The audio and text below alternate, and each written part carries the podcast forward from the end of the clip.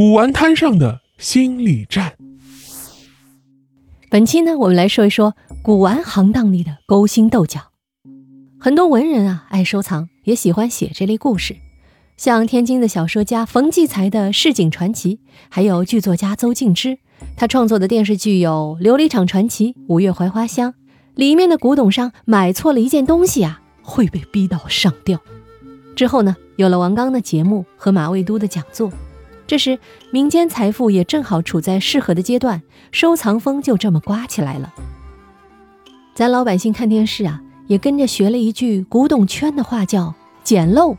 就是花几百块钱买回来一件东西，一下就价值千八百万，不少人都跃跃欲试。不知道你怎么样？我是只当故事啊，想看文物就去博物馆。靠谱的内行都说，这个市场啊早没漏可捡了。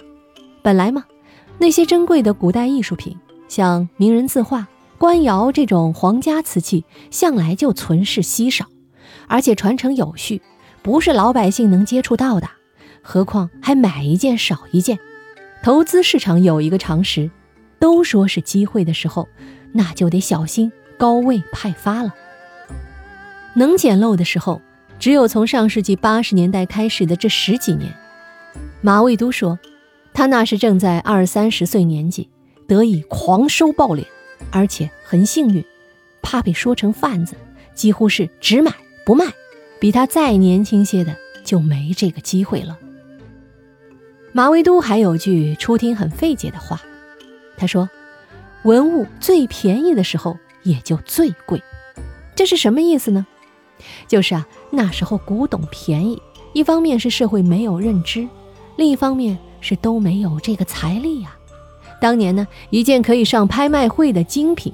摆在琉璃厂文物商店的橱窗里好几年，只要几百元，但是谁都没有这个钱。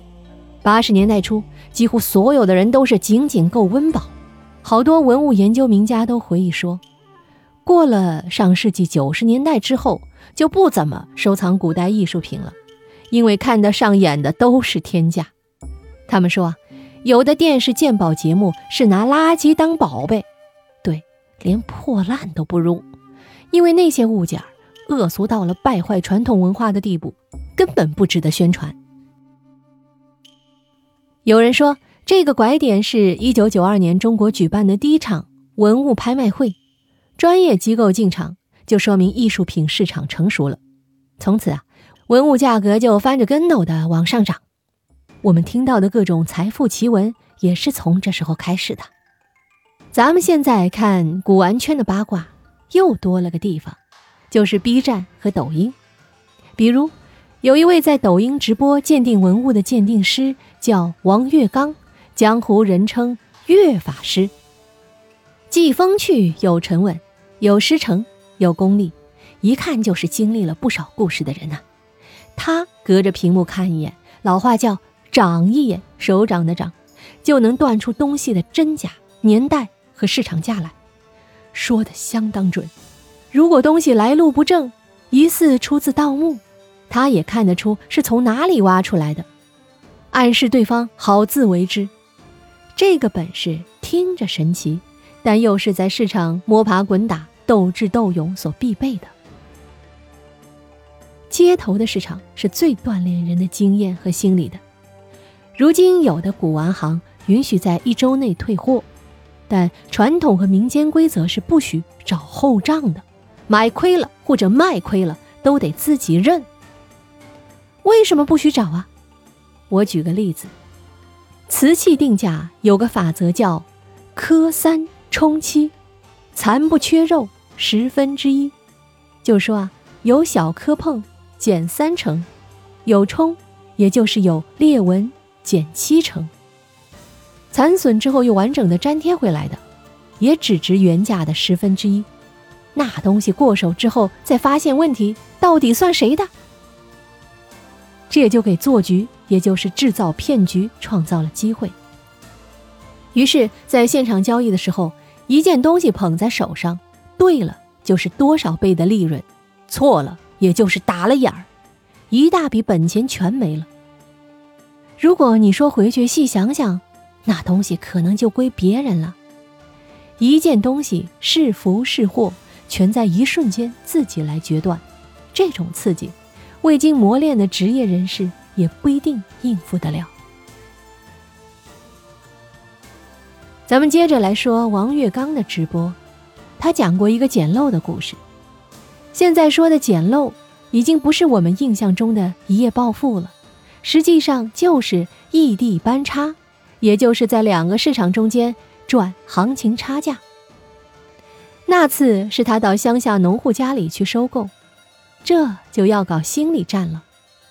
对方也是专门干这行的，有一整套把你说晕的办法。地摊上的讨价还价有很多规则，都说漫天要价就地还钱，但还价不能对要价表示挖苦，也不能直接就砍，要有个语言过渡，最好让摊主说出来。你说个价，我不嫌低，然后再报价。这里面的规则是，谁要是先说话，那谁就要先让步。所以自负有真东西，也就是所谓高货的摊主，态度都比较傲慢，脾气大，话也少。还有个规矩，买家还出来的价，只要卖家同意了，那他就必须得认，否则人家拽住你不让你走是占理的。在这些博弈里。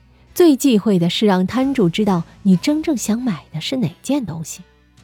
有人买古董，揣着放大镜、手电筒翻来覆去啊，一样一样的照着脑子里的条框去对，这就是没有经过地摊磨练的。这样看东西，那摊主也有句相应的口诀，叫“宁可要跑了，不能要少了”，开出来的绝对是你砍不下来的天价。很多的东西。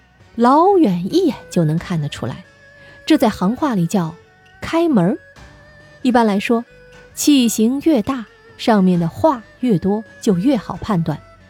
鉴定的最高境界叫望气，观望的望，气息的气。当修养足够深之后，能越过那些技术细节，直接看透文物背后的精神世界。如果气氛和那个时代不符，就不用细看了，一眼就能看明白这事儿，说悬也不悬。我们看自己最熟悉的东西，都是只要稍微有一点儿不对，就能感觉得出来的。比如说，老太太买鸡蛋，姑娘们买衣服，大概就都有望气的本事。王月刚那次是一进门，眼角余光一扫，就判断出院子角落里啊有一个顺治年代的罐子。他也怕是人家做局，就先进屋去逛，看了半天，从这家摆东西的方法判断，确实是对方真不懂。于是王月刚先买了一件无关紧要的，他们下去收购，每个衣服兜里都揣着不同数量的钱。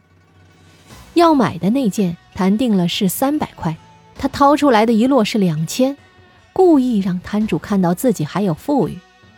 对方想再卖给他点别的，就拉着他在院子里四处介绍。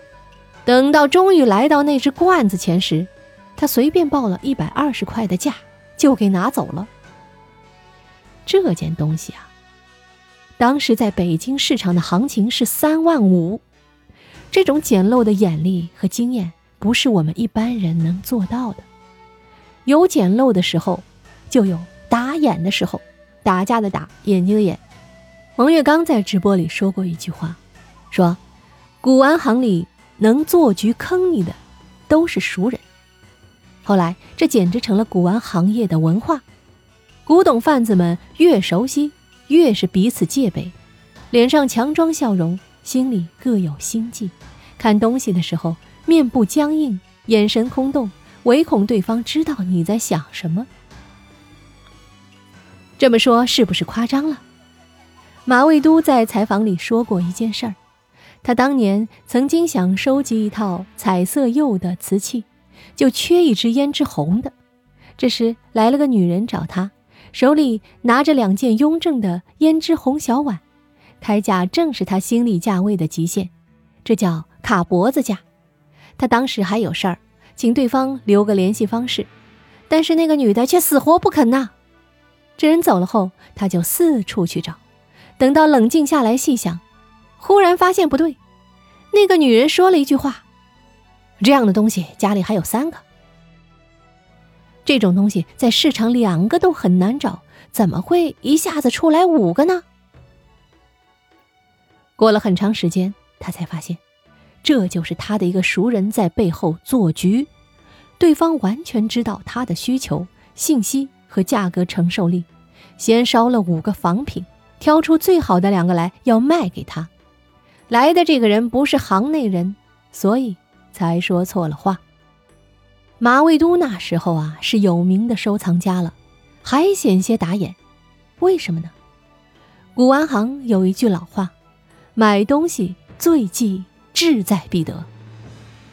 见到心仪的东西，情绪上来了，那其他的细节就注意不到了。尤其是再有发财的贪念，那就是当时怎么看怎么对，事后越回味越不是味儿。这就像有的网络诈骗受害者，只要款一打到骗子的账户里，不用人说，自己立刻就全明白了。在古玩行里，能算准对方弱点的。就得是熟人。王月刚在直播里也讲过自己的教训。他曾经看中一件东西，随口说是康熙时的文房，是只缸。我猜可能是康熙官窑的青花画缸，瓷器里书房摆件价值最高，而缸是很难烧的。他说自己被这东西冲昏了头，把自己收藏的一只碗用胶水掩盖了一道冲。卖给了熟人，这就是他做局骗人了。我们说了，有冲是要打很大折扣的。等到他凑足了钱，终于换回来那东西的时候，兴奋到夜不能寐。捧在手里看时，一瞬间竟摔了个粉粉碎。他说，自己当时不痛苦，而是大脑一片空白，从此以后什么都不敢想。很长时间不能再进这个行当。这事儿挺蹊跷，搞古玩的拿东西是有专业训练的。反正他说自己是从那以后就改了这差点毁掉自己的行业习气，算得上是重新做人了。所有的打眼的故事，大概不出两类：一是太执着于目标，丧失了清醒的判断力，人也变得不择手段。在最自信的时候走进陷阱，二是自大自负、好高骛远，天天想着收藏国宝。古玩市场就是这样，你想要什么，人家就能造出什么来。到这类人家里去看，每样东西都价值连城。两亿多的鸡缸杯就有四个，谁跟他说是假的，他都不信。最后他们只能抱团取暖，互相洗脑。这些人有个专有名词叫“国宝帮”，按老百姓的话说，这可就不是你玩东西，而是东西在玩你了。好，本期呢咱们就说到这儿。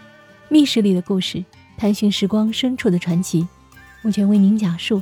如果你喜欢我的节目，欢迎订阅、点赞、评论、打 call，同时也邀请你到我的直播间里来玩。你可以通过我主页里的趣围观。在我的直播时间段内来到我的直播间，或者在我直播时，你也可以看到我的头像正在闪动。在直播间，我们可以进行更为直接的交流，目前也会为你呈现不一样的精彩内容。我们还可以进行一对一的现场互动，欢迎来找我哦，拜拜。